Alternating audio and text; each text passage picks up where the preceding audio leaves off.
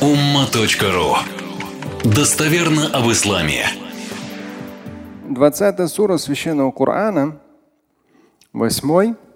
Истаиду билля. Аллаху ла илляха иллаху лахул асмаул хусна. Аллах.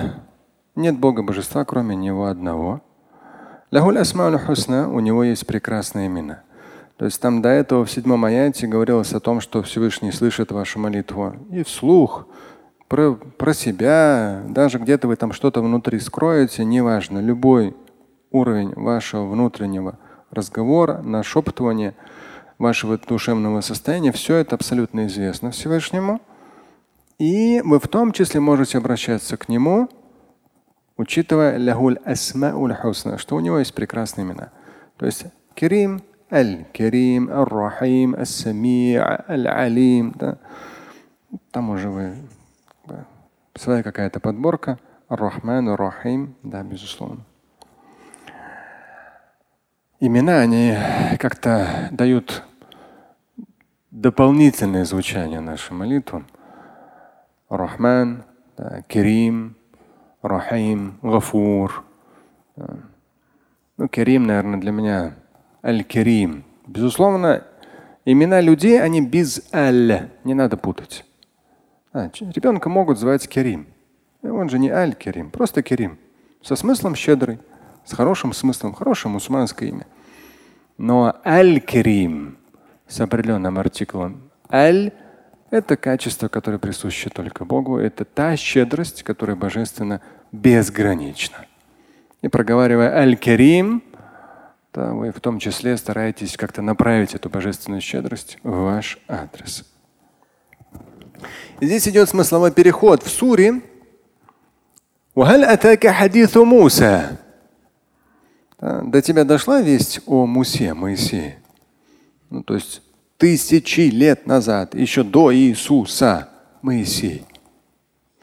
إذ رأى نارا فقال لأهلهم كثوا إني آنست نارا لعلي آتيكم منها بقبس أو أجد على النار هدى.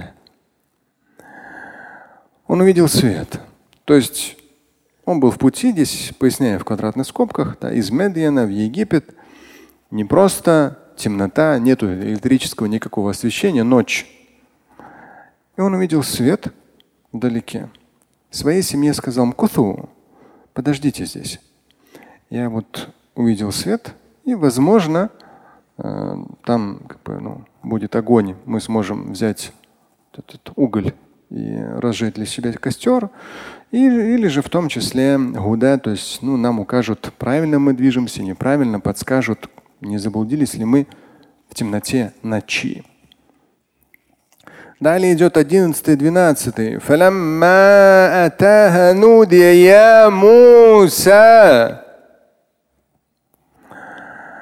Когда он подошел к этому свету, к освещенному, посреди пустыни, посреди там ничего, никакого там намека-то, ни электричества, ничего там нет, вообще никого там нет. Но света очень много. Он подошел, Нудия, и услышал голос. Я Муса, Моисей. Инни ана раббука фахлa'на алейк. Я. Он услышал голос. Чтите.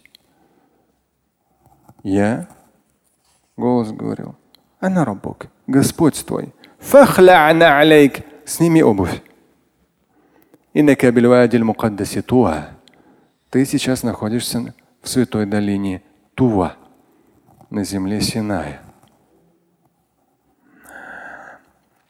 Маленький штрих дополнение. Вчера, вот, ну, в эти дни несколько было ситуаций, когда люди спрашивали, с кем-то пересекался по поводу вот человеку там какое-то откровение, там чуть ли не встретился с Богом там и так далее. Много что может быть озарение математическое, духовное, там сон приснился, еще что-то, да не вопрос.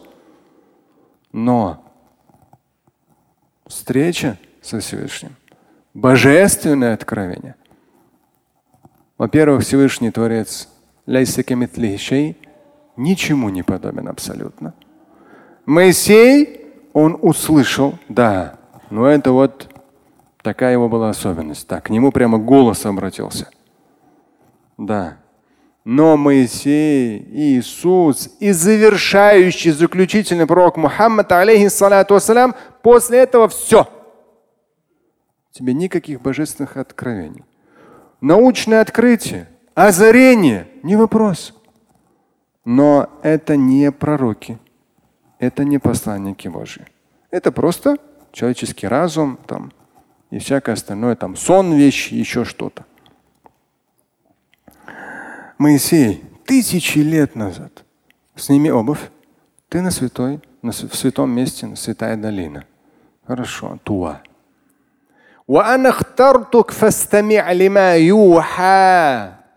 Этот голос продолжает. Я тебя избрал. Моисей, тот самый тысячи лет назад Моисей. Голос продолжает.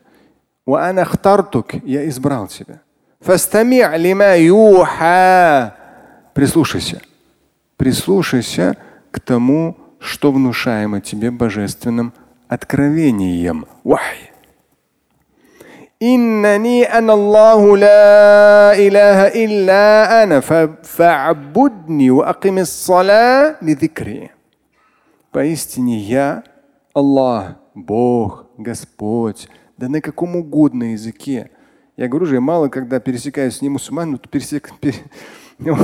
вот у, у мусульман же свой Бог Аллах. Да нет, Господи. Ну вроде потом он понял, что, что у нас не какой-то свой, а у всего Творец, Создатель, один. Господь миров. Раббуль Аламин. Здесь как раз и Моисею говорится, но на арабском языке. Аллах с определенным артиклем аль. Иннани ан Аллах. Поистине я Аллах, Бог Господь. Илляха илля ана. Иных богов больше нет. Фа'будни. Поклоняйся лишь мне. Выстаивай молитву лидикри, чтобы помнить обо мне. Мы вроде как всегда Всевышним стараемся помнить. Мы люди верующие. Мы всегда своей душой, своим душевным состоянием, тем более, когда сложности, трудности, или мы к чему-то стремимся, мы обращаемся к Нему. Но состояние омовения, намаза – это особое состояние. Это и обязанность, и ответственность, и дисциплина, и особое состояние лидикри, чтобы вспомнить о Всевышнем. إن الساعة آتية آتية أكاد أخفيها لتجزى كل نفس بما تسعى. те тысячи лет назад, во времена Моисея, уже тогда говорилось, поистине конец света наступит. Это сокрыто. Для чего наступит? Чтобы каждая душа, каждый человек получил то, что заслужил биматаса. Глагол саи, вот это вот, саа, ясаа. Глагол переводится как бежать. Не лежать на диване, а бежать. То есть человек вел активный образ жизни, активный. И в 10, и в 70 лет, и в 80 он старался, он бежал. И с пониманием того, что ему за этот бег, за эти дела, за эти старания воздастся все в судный день после конца света. Но здесь подчеркиваю, это тысячи лет назад Моисею говорится как неоспоримый факт наступления конца света. Но мы с вами за последние 30 лет столько спекуляций на этом услышали. То какие-то христиане объявляют, вот сейчас будет конец света, то какие-то мусульмане объявляют, вот тут признаки, сейчас будет конец света. Народу это очень нравится. Да что париться на этот счет? Еще тогда, еще там Тысячи лет назад Моисею было сказано, конец света. Все. Это дает осмысление, дисциплину жизни, а не для того, чтобы этого ждать. فلا يصدنك عنها من لا يؤمن بها واتبع هواه فتردى. И на сегодня последний аят, это 16 аят 20 суры. И здесь идет двойное, такое двойное нун усиление – ля отрицание. Ни в коем случае, чтобы тебя никто не сбил, Моисею обращение. Но в Коране как наставление для, до конца света для любого верующего. Ни в коем случае пусть никто тебя не собьет с верного пути, с пути веры, из числа тех, кто следует своим страстям. Ман он не верит, и при этом еще и следует своим страстям. То есть с неверующими и следующими своим страстям это в том числе вредные привычки. Разные психотропные вещества, сигареты. Все вот это, все плохое хава, вот легкомыслие, беспечность, безответственность, хава. Хава вот это вот хава. Хава, полная безответственность, беспечность, размазня. Хава, как хочу, так и живу. Хава. Это очень опасный стиль. И с такими людьми очень опасно пересекаться. Потому что они могут сбить тебя с пути веры, сбить тебя с пути самодисциплины, ответственности, обязательности. Фатарода. То есть если они тебя собьют с пути, вот эти люди, неверующие, следующие своим страстям, легкомыслию, если собьют тебя с пути, это говорится еще Моисею. Для вот этой вот дисциплины и очень внимания, как важно очень такое слово, окружение сильнее воли. Да, непростая вещь. И то, что даже вы на джума приходите, это очень сильное такое закрепление внутреннего стержня веры. И дальше уже вы в том числе положительно влияете на тех, кто пока еще на джума не приходит или пока еще намаз не читает. Но вы вот эту атмосферу им передаете, как их окружение. Но важно, чтобы не они на вас влияли негативно, отрицательно, а вы на них влияли положительно. И здесь говорится, что если тебя собьют фатарда, то ты можешь погибнуть. То есть это тебя погубит, если тебя собьют с пути веры люди легкомысленные и беспечные. Это обращение к Моисею в 20 суре священного Корана. Назидание глубокое и актуальное до конца света. Слушать и читать Шамиля Аляутдинова вы можете на сайте umma.ru. Стать участником семинара Шамиля Аляутдинова вы можете на сайте триллионер.life.